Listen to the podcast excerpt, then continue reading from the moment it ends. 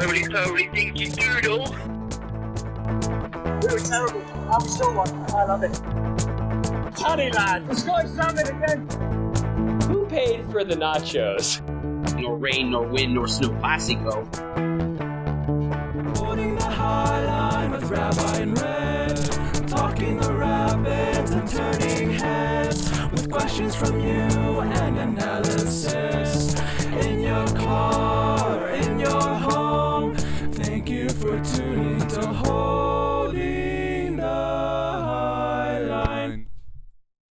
Rapids fans. Winter is here.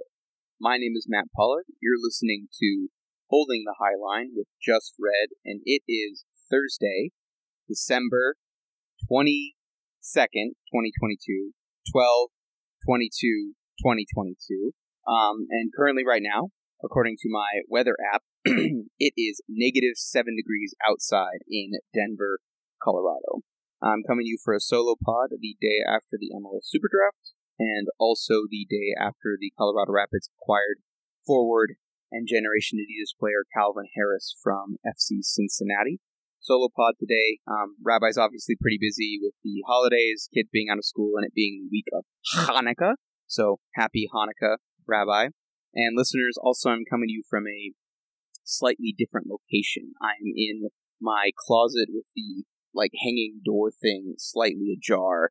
Um, this is the only place I could find. This is the best place I could find in my condo that was away from the noise of the heaters, which are obviously on full blast and going every single minute, every single hour at the moment with the weather outside. So it was either this or it was the bathroom, and the bathroom acoustically is not very good.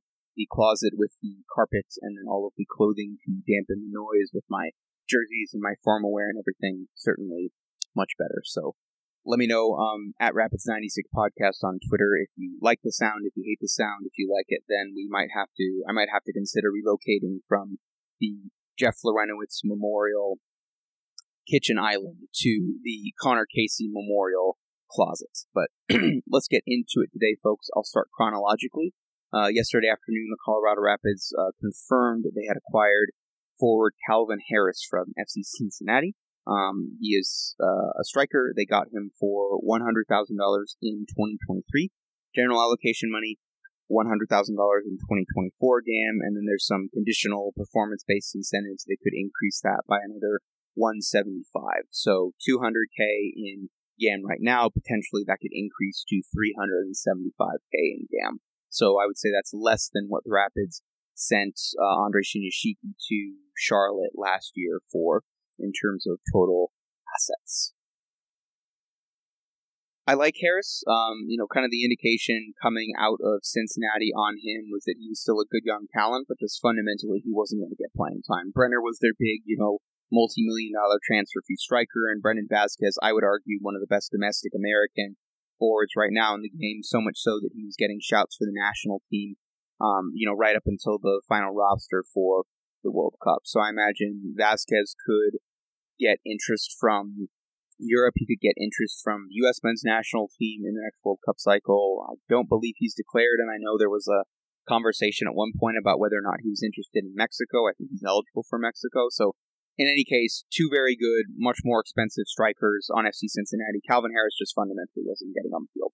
We love Dom Badji over here at Holding the High Line. We understand Dom Badji is a flawed player with a very defined ceiling, and he was only able to get a thousand minutes for FC Cincinnati this past year, and then even then, that was not often as his at his preferred position. So this is another play for a distressed asset, if I'm understanding it correctly, and uh, they didn't have to really give up a whole lot to get him. If you're talking about just in terms of guaranteed assets, you know, top five picks the other night in the super draft were going for upwards of you know over 200k in total guaranteed general allocation money. So this is a a low ceiling, definitely high upside acquisition. Um, and if he ends up being really, really good for the Rapids, then I think he'll absolutely be worth the 375k in total GAM that they gave up to get him. Um, I did see one thing that I think is an interesting question to be had is Harris was taken second overall by FC Cincinnati in the 2021 MLS Super Draft. The number one pick was uh, Pereira, the midfielder who's not, who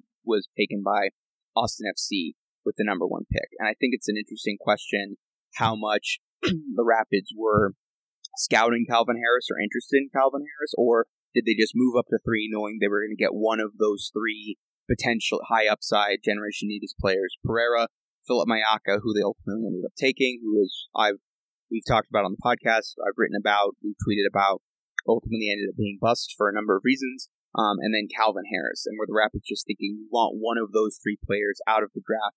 We can't go up to one because Austin isn't going to move from that. FC Cincinnati is coming off of a bad year. They need a really good player. Let's go up to three and then take one of the three. And then fundamentally, the Rapids, in hindsight, got the short straw in terms of getting the player who hasn't worked out, and also a player at a position of strength where maybe they could have gotten value elsewhere. So I could see the argument that the Rapids traded up, you know, gave up a couple hundred K in GAM to get one of these players, and now ultimately they've gotten a player out of that draft that draft that they like really well, that they see value in, that they could see being a two to three year project towards being a really productive MLS player, but fundamentally now could have ended up giving up over almost 500k in allocation money to get him between trading up to get Mayaka, getting nothing out of that, and then getting Calvin Harris. I don't necessarily ascribe to that way of thinking. I think they're almost two separate transactions that you have to think about. They traded up 200k to get Philip Mayaka. That didn't really work out. I think that should exist in a vacuum, and we shouldn't be judging Calvin Harris maybe based on the Rapids' preconceived notions, actualized or hypothesized that could have existed there. Um, they gave up 200k to get a guy who's on a generation needs contract from a roster flexibility, from a financial standpoint. He's almost effectively a homegrown. He's a really young player who hasn't gotten a whole lot of minutes. He's coming to a team that needed a traditional number nine. He's a versatile player. He's played at center forward. He's played out wide. Um, the Rapids could have played um, Kevin Cabral on the left. Cabral with the Galaxy played at the center forward position at times when Chicharito wasn't available. He's played on the right. They still have Diego Rubio, who can move back up to his more traditional false nine position. He could stay in the midfield where he was extremely effective this year. Calvin Harris is another extremely versatile piece. He's coming in. He'll be hungry. He'll know if he competes. He'll be a productive player. And we've seen Wolde Harris be extremely effective with young strikers and strikers with upside on teams that he has worked with. He has helped mold Diego Rubio into the player that he is today. The Rapids were, or Dom Badji was more successful with the Rapids with Wolde Harris than he was on any other team that he's been in in the last two years, including Nashville. Obviously, I talked about, you know, how he wasn't getting minutes as well for Cincinnati, but I don't blame Dom because he got that money and good for him. You know, and now Calvin Harris is potentially another one of those players alongside Darren Yapi who will challenge for that and he's coming on relative cheap for Generation Eagles. So um, I really like this move in terms of rounding out what they're doing in the forward position. I still think most of the load in terms of expectations and those expectations getting met at the forward position will depend on the Rapids getting as much out of Kevin Cabral as they can and getting something out of him that clearly the LA Galaxy were incapable of getting. Moving on to the 2023 MLS Super Draft, the Colorado Rapids ultimately ended up selecting two players. The first was Generation Adidas center back from the University of New Hampshire, Moise Bombito. I have an exclusive interview with Moise that I just had before I hit the record button on this podcast that we'll get to at the end of the show. And then with the second round pick, uh, 41st overall, the Colorado Rapids selected Marshall goalkeeper Oliver Semmle S E M M L E on the last name. He's German. I've been told by um uh, by the club that Simliu is how it's pronounced. So um, Oliver, if I'm getting your name wrong, I uh, apologize. Uh, Moise Bombito, thank you for confirming that I had been pronouncing your name correctly earlier in the conversation. So let's start at the top with Moise Bombito. Um, I think we knew that the Rapids, obviously, now getting what they got from Toronto FC with the third overall pick being that pick that came from Toronto in the Mark Anthony Kaye trade. Getting a pick that high, knowing that they were getting a Generation Adidas player, and given how big this Generation Adidas class was, I think it was 11 Gen- GA players when I checked last night. You know, they knew they were going to get the pick of the litter. They were going to get to pick um, a particular individual they were going to get at a particular position that they really liked. Um, you know, I know consensus was out there that that Hamady Diop, the uh, center back out of Clemson, and then the Duke forward, um, Shakur Mohammed, were for the most part consensus the top two picks. The You had um, you listened rumblings from people around the league that look at the super draft seriously. That was their consensus. You talked to people that are in college soccer. That was their consensus as well. Um, it's my understanding both of those players were international players, so I'm not sure if that would have dissuaded the Rapids from maybe moving up to get one of those two. But I think certainly, you know, I spoke to Pádraig Smith last night, and I included this quote in uh, my piece on BurgundyWave.com if you want to check it out. Um, they felt Bombito was the best domestic center back, the best domestic defender in this draft. Um, and so I think the Rapids were certainly looking for upside at the third overall pick, and they wanted a guy who was going to be good character, and they wanted a guy who fit the attributes they were looking for at the position that they were trying to draft at. Bombito's listed at six foot three. He was a junior, just came out of UNH. He did spend two years in community college at Iowa Western Community College. Um, and he's a big physical presence who increasingly, because of the positions that he played throughout his youth career, has gotten more and more confident on the ball. So, center back, over six feet tall, good at playing the ball, uh, four goals in 16 games with the UNH Wildcats earlier this season, and a couple of those coming off of set pieces. He sounds like a Colorado Rapids center back right now. So, you know, I don't know what the I don't know what the fish equivalent, I don't know what the Quebec fish equivalent of Scottish salmon is, but he certainly fits the mold, and he's an extremely decorated player for you know the level that UNH is at in the um, men's college soccer um, landscape. You know, extremely decorated from an individual standpoint. You know, he was Defender of the Year in the ECAC, um, America East Defender of the Year as well, um, and then he also was a semifinalist for the Mac Hermann Trophy as well. That's the um, college soccer equivalent of the Heisman for those of you who don't know that. So he was a semifinalist from that, from a non-traditional program in his first year of D1 soccer. That you know that says speaks really really well of the young man. So I think the Rapids got the type of player that they want, and I think they got the mold of position that they want. They also got it at a position of relative strength. You know, this is another. Uh, I hesitate to use the word lottery ticket. I think Rabbi said that to me um, in a conversation we were having offline. But now you look at that secondary, you look at that third choice center back position they have. Gustavo Vallecilla wasn't that great this past year, but another year in MLS. Historically, players, particularly from Central and South America, under this team and under Robin Fraser, have been better in their second year with the club than they have their first year with the club. Daniel Chacon, um, the Costa Rican youth player who just got back from the World Cup, who was on loan to a Costa Rican club as well. He's coming in with um, with Rapids 2 on an MLS Next Pro contract. It's my understanding there are ways that clubs can take a player from MLS Next Pro and sign them to the first team if it's warranted. And then there's Boubacar Keita, who is coming back from his ACL injury from this past year. We still have not seen him regularly in training in Commerce City, Colorado, going back to that injury. So I think he's absolutely a factor. And there's still the possibility that the Rapids re-sign homegrown Mike Edwards as well. So you know you count that. That's three. That's at least three. That could be upwards of five. We're counting Chacon as a Rapids two player, um, potentially coming into preseason with the first team that could make a viable argument, could compete for that third center back role for Robin Fraser to go back to the back three center backs, or at the very least be a backup option for Lalas Abubakar and Danny Wilson. So the Rapids are just, you know, accumulating another I don't like the term lottery ticket in this. You know, we'll say that the, the Rapids are storing up for the winter that we're experiencing and everything. And so now they have five center backs, five center back acorns that are viable long term options, and they're going to plant them in a couple of weeks when the Rapids come in for preseason. And then, you know, in theory, one of those grows into a big, strong oak tree that the Rapids can have at the back, or maybe a pine tree since we're in an aspen, an aspen, a big aspen tree to play at center back alongside the Chaos Monster that is Lalas Abubakar and the Scottish Salmon.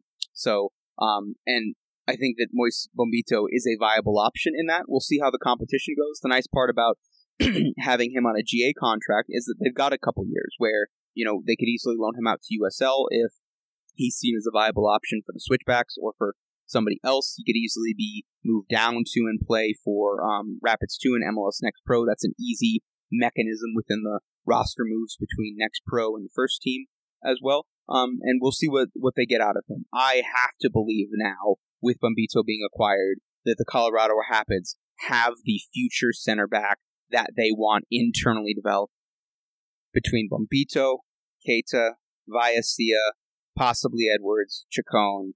Um, that somewhere in there is a viable long term center back. So I like the pickup. We'll see what happens from it, and hopefully the Rapids have learned something from what they maybe if they didn't do enough to help Philip Mayaka long term in terms of his development.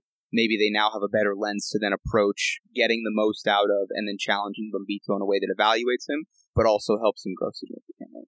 Then we'll move on to the second round pick that the Rapids had, getting goalkeeper um, Oliver Semmle.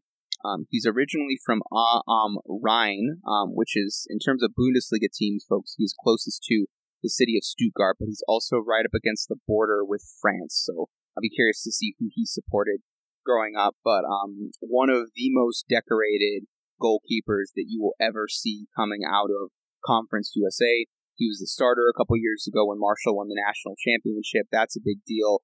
Um, Golden Glove at the conference level. Um, just an absolutely decorated player when it comes to conference statistics, conference awards, and then goalkeeper statistics as well. um, you know, national championships I mentioned earlier, conference Golden Glove, first team All American. He led the NCAA in shutouts and in goals against average. That was either last year or this year. Um, this past 2022 college soccer season um, with Marshall, um, he was technically a graduate student, so he's used up all of his years of eligibility. But you know, I think he's another guy that the Rapids are going to bring in to compete. Um, they are needing a third goalkeeper with Clint Irwin leaving and signing with Minnesota United. Uh, it should be pointed out that Semmle, if he does sign at the MLS level, will be an international player. Um, I got it confirmed last night that Bombito is a domestic player via his uh, Canadian club youth experience, and then also Calvin Harris is at this moment right now an international player, but he is in the midst of doing his green card procedure, and that's roughly in the final stages. So if you figure what more than two months now, uh, yeah, if we're talking the what's the 23rd or the 26th, I think of February is when the season kicks off. So two calendar months from today, when uh, the Rapids are kicking off at Seattle Sounders. You know, the Rapids, uh, you know, have two months for to get Calvin Harris over the line. So I'm fairly confident that Calvin Harris will be a domestic player for the Rapids in 2023. Moise Bombito will be. Um, I do think that Semmle being an international player is a variable that should be taken into consideration. I don't know that you're burning two international slots at the goalkeeper position, especially when you have A Rod, who's obviously a domestic player. Um, and I'm not sure that you're burning it for a backup goalkeeper. So we'll see how he competes. We'll see where his level is. Um, again, he, he won a he won a national championship with Marshall, but Marshall is not one of the traditional powers that you would think about for college soccer, or that you would think about a goalkeeper coming out like you would a Maryland, one of the ACC powers, a Stanford, maybe a UCLA, one of the schools like that. So I, I wouldn't be shocked if Semmle is signed to an MLS Next Pro contract, and then he's primarily with Rapids 2, but then he just makes up the numbers in competition in the first team. But then on paper, it's A Rod who's backing up Yarbrough on most Saturday nights for the Rapids this season. So we'll see what happens there. But, you know, again, um, I have to imagine that Chris Sharpie's done all of the scouting that he possibly can on this guy. Um, you know, I have to think that they've seen him live with some of the East Coast trips that they had as well. So um, they've done their homework on him, and historically, Chris Sharpie has not missed on goalkeepers in terms of bringing them in and then getting something out of them. You know, um, the Rapids brought in Zac MacMath and made him a better goalkeeper, and then he's proven to be a better goalkeeper since he's left on. Clint Irwin's most successful times in MLS were working with Chris Sharpie with the Colorado Rapids as well. So I imagine maybe they feel that they can get something out of or elevate what Semmle has been at the college level. Should be pointed out the Rapids did end up trading the 12th overall pick. Uh, it was a very active first round, folks, in terms of uh, in terms of draft picks getting moved. Um, the first two picks in front of the Rapids, one and two, both got moved. The last four after them, it was just trade after trade after trade. It took an hour to get through the first ten picks, which was just insane. But so the Rapids traded the the 12th overall pick to Charlotte FC for 50k in 2023 general allocation money Charlotte's natural first round pick in the 2024 Super Draft, and there's also an extra condition of 50k in GAM as well to Charlotte. Charlotte ultimately ended up picking forward Patrick Agyemang, A G Y E Agam Agamang, A G Y E M A N G, uh, forward out of the University of Rhode Island. I'd imagine that 50k in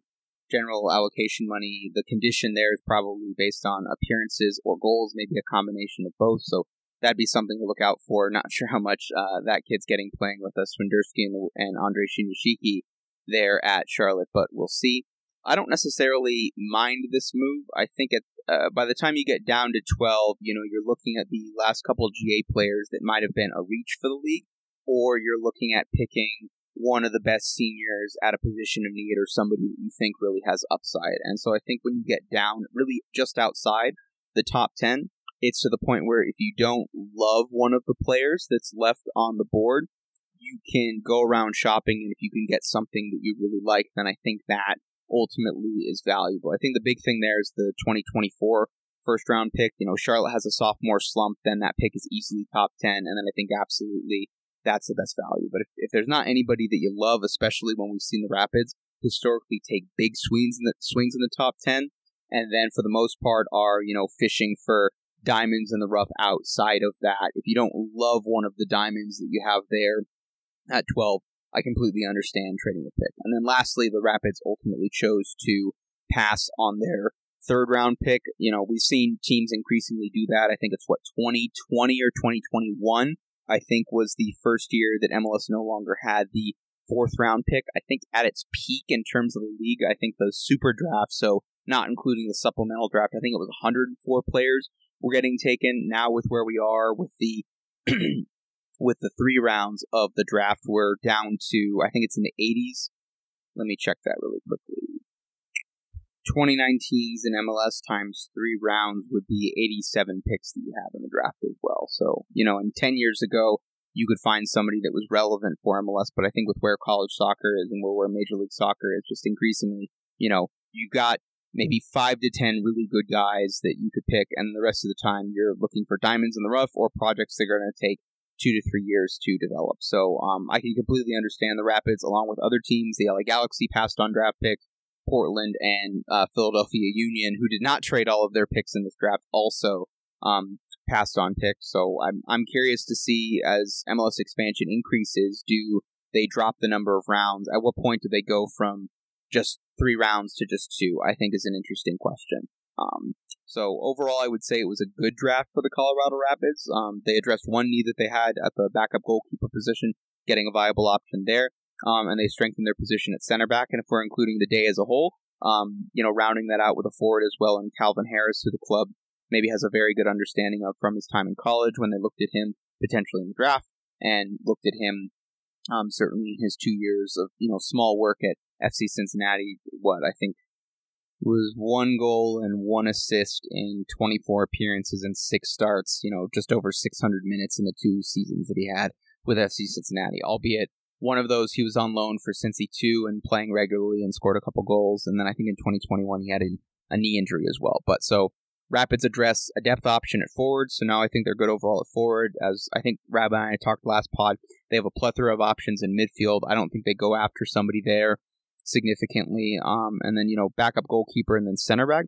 Really, the only big hole that I see them probably spending money to try and bring in at this point is obviously that left back position. I don't think the answer to the left back problem in 2023 existed on the board um, in this super draft. So um, I still think they're looking to shop there, but otherwise, I think they'll I think they'll go into preseason. Um, otherwise, um, with the team that they have signed, right now, and they'll look to see who competes and do they have a resolution in terms of backup options at the forward position, whether it's Darren Yapi or whether it's Calvin Harris, who elevates themselves in terms of being a starter, and then who from that second crop elevates themselves in terms of being a first guy off the bench or a solution at the midfielder position. I already talked about the center back role as well.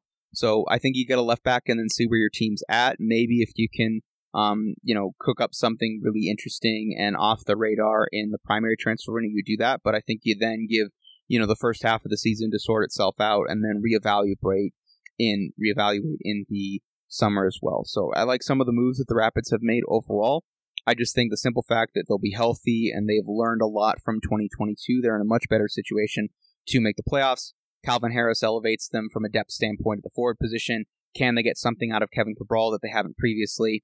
Are they going to be much stronger in the midfield this year with Cole Bassett coming back, Oli Larraz healthy, Ralph Priso, um, you know, getting another um, year under his belt under Robin Fraser, and do they have another viable option at center back? Um, and then do they do they bring in a left back? If if half of my half of the answers to those questions I just asked are in the affirmative, I feel very very confident this team is at least the seventh best team in the Western Conference in Major League Soccer in 2023. So let's move on. There's one final draft thing that I did want to address. Uh, Rabbi and I were talking offline as well. There were a few uh, former Rapids Academy players that were draft eligible. For them to be draft eligible, the Rapids would have had a deadline to sign them to be a homegrown. Otherwise, they would have then been eligible for the draft. Rabbi, per his spreadsheet and research and little birds that sometimes um, sing songs to him, believe that those were um, Milo Garvanian out of UNC, Liam Johnson out of here in DU, uh, Greg Tracy out of Portland, and then Rise DeSoto, who played at Stanford. Only Garvanian was taken. I imagine if the Rapids knew that these players were available for the super draft and the and the only way to prevent that from happening was to sign them to a homegrown contract and they didn't indicates to me that they have um, that those are players at positions not of need or that maybe they don't fully um, you know they aren't up to stuff my understanding since they're still academy players that the rapids can invite them to preseason either with the first team or with the academy. So I wouldn't be shocked if we see any of those. But the simple fact that the Rapids have been so big on their homegrowns, you know, they've had them for a number of years. They understand what they were coming out of the academy. These were players that the team would have kept a close eye on during their time in college. Um, and so, the fact that they didn't sign them initially to a homegrown contract when they had still the exclusive rights to them prior to the super draft, I think could be a little bit telling. But so look for Johnson, Tracy, and DeSoto possibly to make the um, the invitee roster for Rapids 2 for MLS Next Pro, and then we'll go from there. Last things that I do want to I, I want to save talking about the schedule for um for Rabbi to be on the show because I kind of said my piece on Twitter and then with the piece that I had on Burgundy Wave. But the last thing that I do want to address is an Ask HTHL that we got. Let me just pull it up here. Uh, Rapids Foreign Legion asks hashtag AskHTHL with the 2023 MLS season schedule just announced. Which coaches uh, do you believe are on a hot seat immediately if their teams get off to a slow start? And then will Salt Bae invade the pitch at Dick's Sporting Goods Park after we win the 2023 MLS Cup?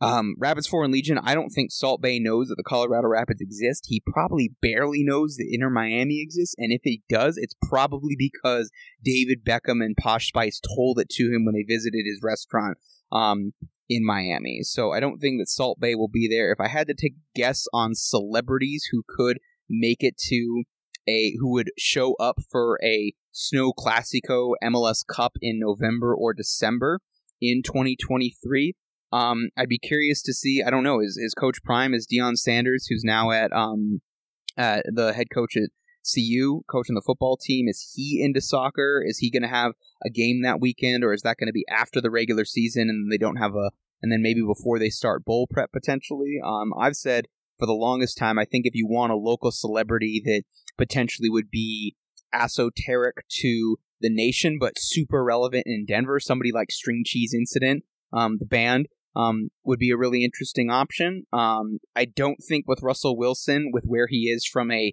um, how much the public dislikes him and is disappointed in him as the Broncos quarterback, on top of him being a part owner of the Seattle Sounders, that he's showing up to that. I do know that Mikaela Shiffrin showed up to a couple games and seemed to have an uh, a friendship with uh, Tim Howard as well. So maybe if Mikaela Shiffrin isn't prepping for a um, you know has a week off from her ski training, early that be early enough in the ski season. Um, then maybe we can get Mikaela Shiffrin down, and then maybe String Cheese Incident um, performing at the halftime show would be my option. But so Rapids Foreign Legion to get to your question about coaches who I think could be on the hot seat. I don't know that any of the schedules that I've looked at for individual teams are weighted super easy or super difficult. um, in a way that would affect the answer that I'm about to give you. I think most MLS GMs understand that, you know, if you start off with Seattle, LAFC, NYCFC, Montreal in the snow, and then on top of that, maybe you've got CCL or something like that, there would be an understanding of the difficulty of the schedule, and then that would be weighed in to the decision to whether or not dismiss a head coach. But so if I just go on coaches that I think need to have a good start of the season because of where they are in terms of their entirety, time at the club, and understanding that maybe that would be the time to make a significant change. Um, I do have a few that I think are potentially interesting. You know, Adrian Heath has been at Minnesota United from their inception in MLS. He's been there since 2016. and then through to start the 2017 season. I'm wondering if that's starting to get a little stale with ownership. He has taken over full control of the technical side of things there as well. You know, he cycles through strikers. They're kind of they're pretty much they're a mid team to be honest. You know, they've you know they've had periods where they're good defensively, periods where they're bad defensively. They've rotated out center backs. Center backs have gotten hurt, but they still just seem to be a team that fundamentally is Emmanuel Reynoso dependent, and the team goes based on how good he is and how much they can get out of him. But also, I think there's a ceiling there if they don't have another really good option. I don't know that you want to keep burning, you know, a multi-million dollar transfer fee biannually simply because Adrian Heath, a former striker with Everton, can't seem to settle on a forward that he actually likes, and they just keep rotating out guys that cost international roster spots and big transfer fees and uh, DP roster slots. So that'd be one that I'd look at. I wonder about Gary Smith as well. If maybe Nashville's ownership and then the higher ups realize that there's clearly a ceiling to what he is. Gary Smith is what he is tactically. And yes, Colorado Rapids fans will love him because of what it helped them achieve in 2010 in winning MLS Cup. But I'm just, I'm wondering if they, they need to be able to get more out of their other rot, their other attacking pieces other than Hany Mukhtar, or they need to find ways to put Hany Mukhtar in a position to be successful and have that plan just not be pass the ball to Hany Mukhtar. So they're kind of in a similar situation to Minnesota with Reynoso. You know, Argentina, I realize this is a really bad analogy, you know, World Cup champions and everything, but Argentina found a really, really good way of getting stuff out of Messi, but getting stuff out of other players and not having it be midfield or center back wins the ball back, passes to get out of pressure, give the ball to Messi, and then have everything have to link up through him. Messi was still an integral and the most important player on Argentina, but there were other player, you know, there were other you know really good planets that were in orbit around him, and then there were moons in orbit around an Alvarez, around a um, Mac Allister, around a Rodrigo de Paul, for example. And so I that's my question. Who's the Rodrigo de Paul? Who's the Angel Di Maria? Who's the Alexis Mac Allister on this Nashville team? And maybe Nashville from a front office or an ownership standpoint feels that they have that talent, they have those players, and maybe Gary Smith's, you know, ugly at times, unimpressive. Some would call it negative football. I wouldn't use that term, but I could see where people would make that comparison, feel that he hasn't evolved enough as a coach while at Nashville to get what they're able to get out of it. You know, Hany Mukhtar is a he's a Carlos Vela. He is a Maxi Rodriguez level player. You know, the simple fact that, you know, the, the fact that you weren't able to get a home playoff game and really went out and whimper in that first round with the LA Galaxy with a player like that shows that there's either something fundamentally flawed in your roster build or fundamentally flawed in what your coaching staff is getting out of that roster. And maybe moving Gary Smith and getting a more progressive coach early on in the season after you start poorly would give them enough time to get that out of them by the business end of the season. And Leagues Cup, obviously, would be an interesting question. And then the last one that I'll give you, honestly, is Gonzalo Pineda out of Atlanta. And the simple reasoning that I have for that is Garth Lagerwey is coming in as the general manager, and expectations are going to be elevated from that standpoint. And I'm wondering, does Garth think, you know, do I want to appoint my own head coach? And then, so is it a convenient excuse if Atlanta starts off, um, you know, with a couple losses or say one draw and then one win in their first six or seven games, for example? Is that an easy out for Garth to win that battle from a PR standpoint and then bring in a head coach that really he's talking to right now. So those would be the three that I have my eye on. There's still a lot of preseason stuff that has to happen. There's still going to be a full January transfer window that could change those um, those things as well. But Rapids Foreign Legion, those are my three players that I have on there. I do not believe that Robin Fraser nor Pádraig Smith should be on the hot seat to start this season in the first third of it. I think they've built up enough goodwill with what they achieved in 2021 and the overall process, the Rapids way that they have. And so I think they should be allowed to see that through with what they're doing right now in the roster build. And I think if they get a left back sometime in January and that player is able to acclimate quickly and easily to start that first game of the season at Lumen Field in Seattle, then I think overall it will be a successful offseason despite Gyasi Zardes's departure.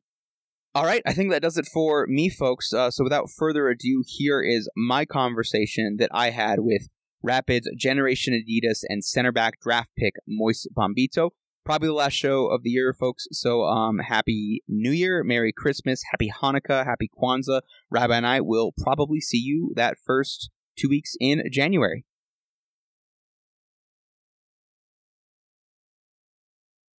Hi, Moise. Um, first of all, congratulations. Welcome to the club. I always start this for players that I'm unsure. Moise Bombito. Is am I pronouncing that correctly? Perfectly. Okay. That's the way it is. Okay, excellent. Um, did you get much sleep last night, or is it all is it you know all partying and celebrating and just excitement? No, I got off sleep, yeah. It was pretty quiet. Okay. Um, I was reading up on you after the draft yesterday. Um, in your younger years at Saint Laurent, you were a forward. You played midfield at times in college. Tell me about all the positions you've played and how you've grown to settle in at center back. So yeah, it's a pretty fun story to be honest. I started playing at like four or five years old, and like you said, I started as a striker. I just loved the excitement of scoring goals, running past defenders, dribbling, all that stuff. And I was a bit too short compared to the other kids growing up, like 13, 14. And then my coach was like, "It's it's not gonna work out. You're a bit too young, uh, a bit too short to play at that position because you're getting crushed up, up there. So we'll have to find you something else." And it started, and I went to right back position and played there for a couple of seasons. wasn't really su- successful because I was I was coming off the bench. So then he tried to move me at, as a midfielder, and I was playing good, and I was also growing up a bit more, eh, like every season. Season was going on, I was growing up even more, and then I was like six two and uh, at what 20, 19 years old. 19 years old, I was six two. Then he was he was like, okay, now I think you're tall enough to be successful and play as a center back. And I was like, no, no chance, because for me, center back was like a boring position. You never touch the ball, you scream a lot, and it's not it's not fun stuff. That's what it was for me at that time. But I just wanted to play and really like have fun, so I decided to just go for it, and I think it paid off really well because uh, I had a, successful season at that time, and then decided to move to Iowa Western, played a year and a half there, won a national championship, then went to UNH for a season. It was really successful for me as well, and then got drafted in MLS yeah, the rest is history. Moise, you were a late bloomer. If you had if you had hit your growth spurt a little bit early, we could be talking about you being the Rapids' new number nine, but instead you're at center back. um, uh, yeah, tell me about uh, tell me about growing up in Montreal. What was the culture like there in terms of playing youth soccer, and were you a big Impact fan? My biggest impact fan, I'll say, wasn't really from Montreal. It was, like I said, I wasn't a defender back in the day, so I was kind of looking up for midfielders and strikers like Iniesta, and Messi, Yaya all that, all those big time players. And also the culture is, in Montreal is pretty diverse. You got like people from everywhere coming to your club, and I think it's a good thing because it brings uh, spices to the style to the style of play. You won't have people that play the same way because they have different backgrounds and in their like I'll say country. It's a different environment, so it's something that you're not used to, and it helps progress uh, and it uh, reflects on the pitch. Tell me about your time at UNH. I know it's um you know it's a really condensed college season. You know you blink and it's over, but you can also players can grow a lot in those three or four months in ways that maybe they don't grow as much over the next you know over the other what eight months out of the year. Um, how'd you like your junior season? How much did you grow as a player? I grew a lot, I'll say, because I wasn't the boy I was before coming going there, and I felt like in that short period of time they made me so comfortable, and it reflected on the field. And I think without them, uh, without my teammates, I would definitely not be at this spot right now. So I'm really, really grateful to have them. Four goals in 16 appearances seems like a lot for a center back. Talk to me about your goal scoring. Did not expect to have four goals, to be honest, and I'll take it because it's it's a, an achievement you should be you should be proud of, and I feel like corner kicks are really successful to me. Yep.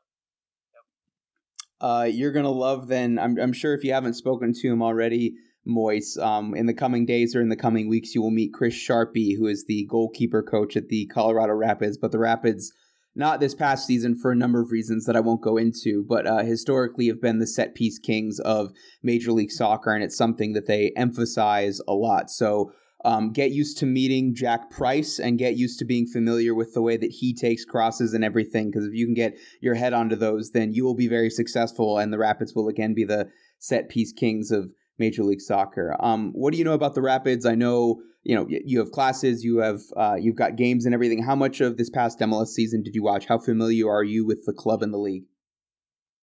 I am pretty familiar, I'll say, because I've been following Robin Fraser for a while, and knowing that he's a center back and I'm a center back, so I feel like we'll have a. Uh, I'll learn a lot from him definitely, and he'll teach me a lot of stuff that I probably don't know, don't even know, because I've been playing center back for a long time, so I'll definitely take whatever he has to teach me. Mm-hmm. Have you have you spoken to Robin at all through the draft process or since getting drafted? No, not yet. Okay. Um, talk to me about becoming a Generation Adidas player. You know, who reached out from the league? What was your interest in that? What's that process been like? Uh, it was Aleko from the MLS who reached out to me saying that I, I got the GA, and it all happened so fast because uh, I wasn't, you know, there was a MLS combine, mm-hmm. and there was a pre-list, pre-list that uh, got released, and I wasn't on it. So in my mind, I was I was not going to get anything this season, and it was fine because I had another year, and I was looking forward to it. And then got an invite to the combine, played well there. I think I showcased my my skills, and some people were really interested. And after the combine, I thought I did well and I had some chances for the GA, but I was not really like thinking about it too much. And two, three days later, I just heard that I got it, and I was really happy, really, happy, and feel like hard work, hard work always pays off. So it's a really good thing. I, I don't want to hold you to this answer or anything, so don't take it too seriously. But uh, had you not gotten the GA contract, do you think you would have gone back for your senior season? That's a really good question. Really good question. I I don't think so because you can't you can get a GA when you're a senior.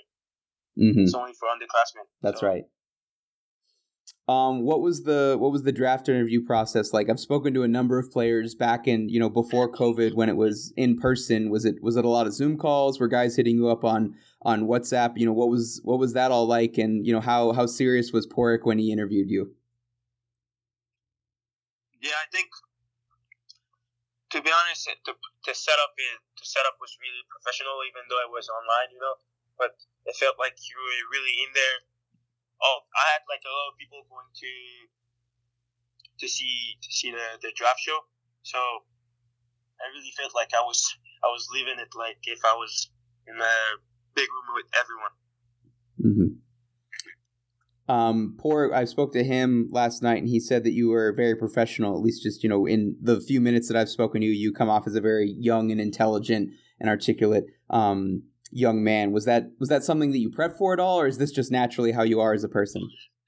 I mean, I didn't really have a speech to say, but I I did I did my homework, and I just got prepared a little bit, and I knew what to say when the moment came. So, like it went well.